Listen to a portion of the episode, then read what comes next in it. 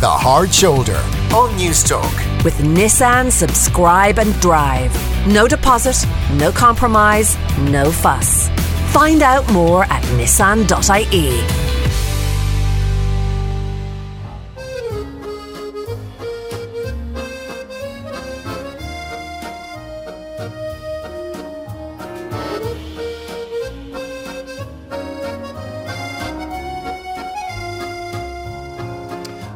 right, well, why are we playing some French music as a prelude to Down to Earth? Well, it's because today, as we heard already from the French ambassador, it is, of course, Bastille Day, uh, the 14th of July. Uh, Cara, why have you gone all en français on us? Well, Ivan, and not just today, but actually all summer long, I've been working with a fantastic uh, UCD environmental policy student, Maeve Hurst, on looking at what Ireland can learn from France, particularly with respect to agricultural and food policy. Okay, and and and are are they best in class? Is that your point? Yeah, the, the OECD has said that they're a case study for how to effectively link policy on, on climate change and economic produ- uh, productivity with with food. And they're actually one of only a handful of countries that have uh, a, a, food policy that looks at uh, health, environment, and economy. Uh, in 2016, they, they put in a, a, food waste law, which actually stops restaurants and institutional catering uh, and grocery stores from throwing out food that, that they could give away. And then in 2018, they really reformed their agricultural policies to look at fair incomes for farmers, for protecting people from pesticide exposure, uh, improving their an- animal welfare regulations, and then really looking at sustainability, uh, requiring that uh, institutional catering provide uh, locally grown food or organic food, and reducing the amount of plastic that was, was was being used to serve food products. So I think we can definitely look toward them as we're reforming our own agricultural policies uh, to see what they've done and how effective it's been. Okay, and we'll drill down into some of those presently. But f- first of all, what's driving this? Is it French consumer sentiment? Is it political opinion? Is there a strong Green Party movement? Like, what has been the, the driver and the catalyst for this? Yeah, I think culturally we all see uh, France as, as being a foodie country. Uh, you know, they've, they've been great with wine and, and they tend to have a, a, a large horticulture uh, experience and, and an organic movement. Um, but also, too, they've been very strong on climate action. So in 2015, we had the big Paris Climate Agreement. Uh, so they were really champions of that negotiation process. So, you know, they've combining now their interests in food and their interests in, in climate and, and really tackling this. And and we have a lot to learn from them too in that we we kind of have a similar profile to them with respect to beef and dairy. So so there's lots of lessons to be learned there. Okay. So have they uh, achieved the 77% reduction in emissions uh, no, every country is is behind, but they have definitely been reducing emissions. So that so uh, since about 1998 to 2015, they reduced emissions by 16%, while Ireland increased emissions by 5% in the same amount of time. Uh, so even though they're the the third highest emitter of greenhouse gases in the EU, they have a large population. Uh, they're the third lowest with respect to emissions intensity. So that's related to uh, how much you emit versus how much your economy produces in terms of GDP. And, and they're the ninth lowest per capita per person. So the, the average French person emits about 5.7 tons of greenhouse gases per person. Uh, in Ireland, it's around 12, and the EU average is about eight. So, so they are better in terms of efficiency uh, than, than other countries in the EU. Okay, let's drill down into their agriculture then and how it compares to Irish agriculture? Yeah, I think I think what surprised me actually is that beef and dairy are their highest value products. So similar to Ireland, France is the second largest producer of milk in Europe and and has 3.6 million dairy cows compared to Ireland's 1.3 million dairy cows. So you know we we actually have a similar profile there, even though agriculture isn't their predominant uh, source of emissions. Actually, transport is for them. Um, they they're still very driven by the beef and dairy industry, and and yet they are succeeding in reducing their emissions. So um, definitely something similar. And then also too, our GDP, um, our dependency on beef and dairy in terms of our economic growth for the country is very similar between France and Ireland too.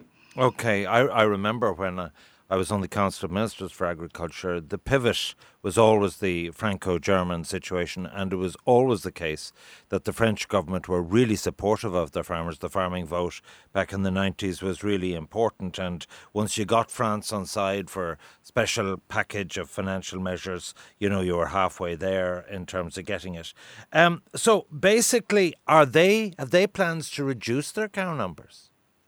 No, they're not talking about uh, reducing the cow numbers. I mean, they they have done lots of things around um, organic. So the the three main lessons I think we can learn are around what they've done with or organic um, agriculture and how much they've improved the amount of organic agriculture. Um, also, what they do with biogas and how they use their animal manures in a much more uh, efficient way. And then what they've been championing championing around soil quality and improving soil uh, conditions in order to sequester more greenhouse gases, all of which could be applied to us here in Ireland. So in 2014, they launched their own low carbon strategy, national strategy, did they?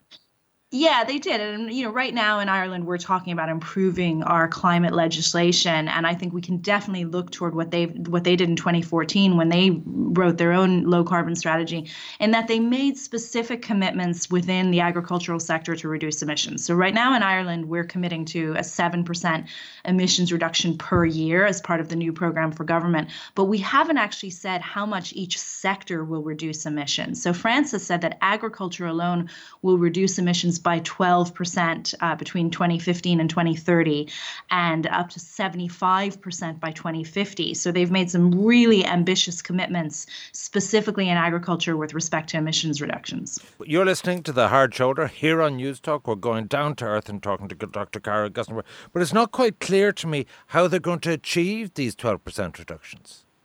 Uh, it's funny they they put a lot of emphasis on the organic sector, and we don't always think of of organic uh, as as being the solution to climate change. But um, organic agriculture in France makes up about seven and a half percent of their total agricultural product, and in Ireland we're at just two and a half percent. So we have a long way to go. And and back in 2000, they only had 1.3 percent of their land dedicated to organic farming, and they increased that up to six percent in 10 years, which was really really, quickly. And then in 2018, they actually hit their their 2022 target four years early um, of, of, of reaching that organic agriculture. So they're ahead of schedule. I think that's great. Um, at, most of the time, we're behind schedule on all these things.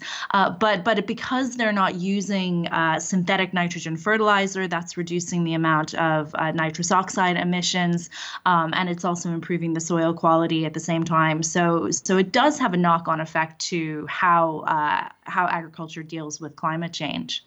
Okay, and, and how do you define organic farming per se? I mean, is it no fertilizer, no pesticides, sprays? Uh, yeah. No, no. I mean, do they give antibiotics to sick animals? I mean, like, how so, do you define it?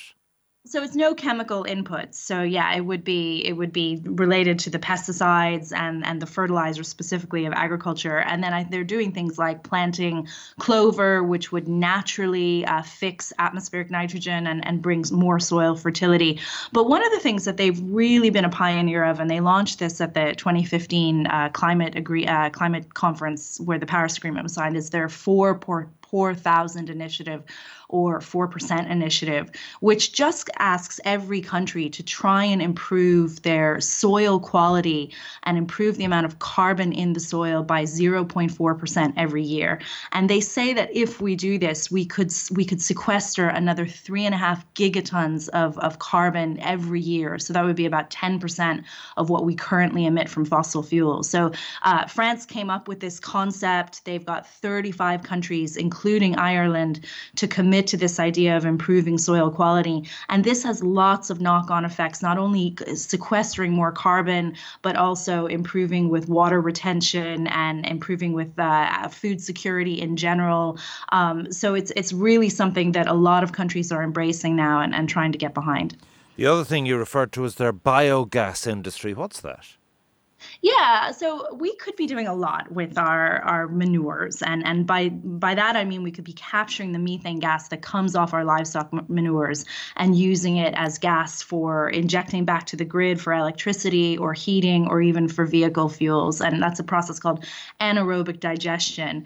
And in France, they have very few renewables because their energy sector is dominated obviously by nuclear. Um, but of the five percent renewables that they have, four percent of that is coming from biogas. So they have about 750 biogas units installed around the country where they're where they're using manure and they're using mun- municipal sewage uh, to to form uh, methane gas and then injecting that back into the grid. So in Ireland, we really have almost no biogas sector right now. Our renewable sector is dominated by by wind turbines, uh, but but certainly we could be looking to France to see how they have reached nearly reached their goal of a thousand biogas units uh, this year uh, and, and what they're doing to incentivize farmers to use their manures more effectively.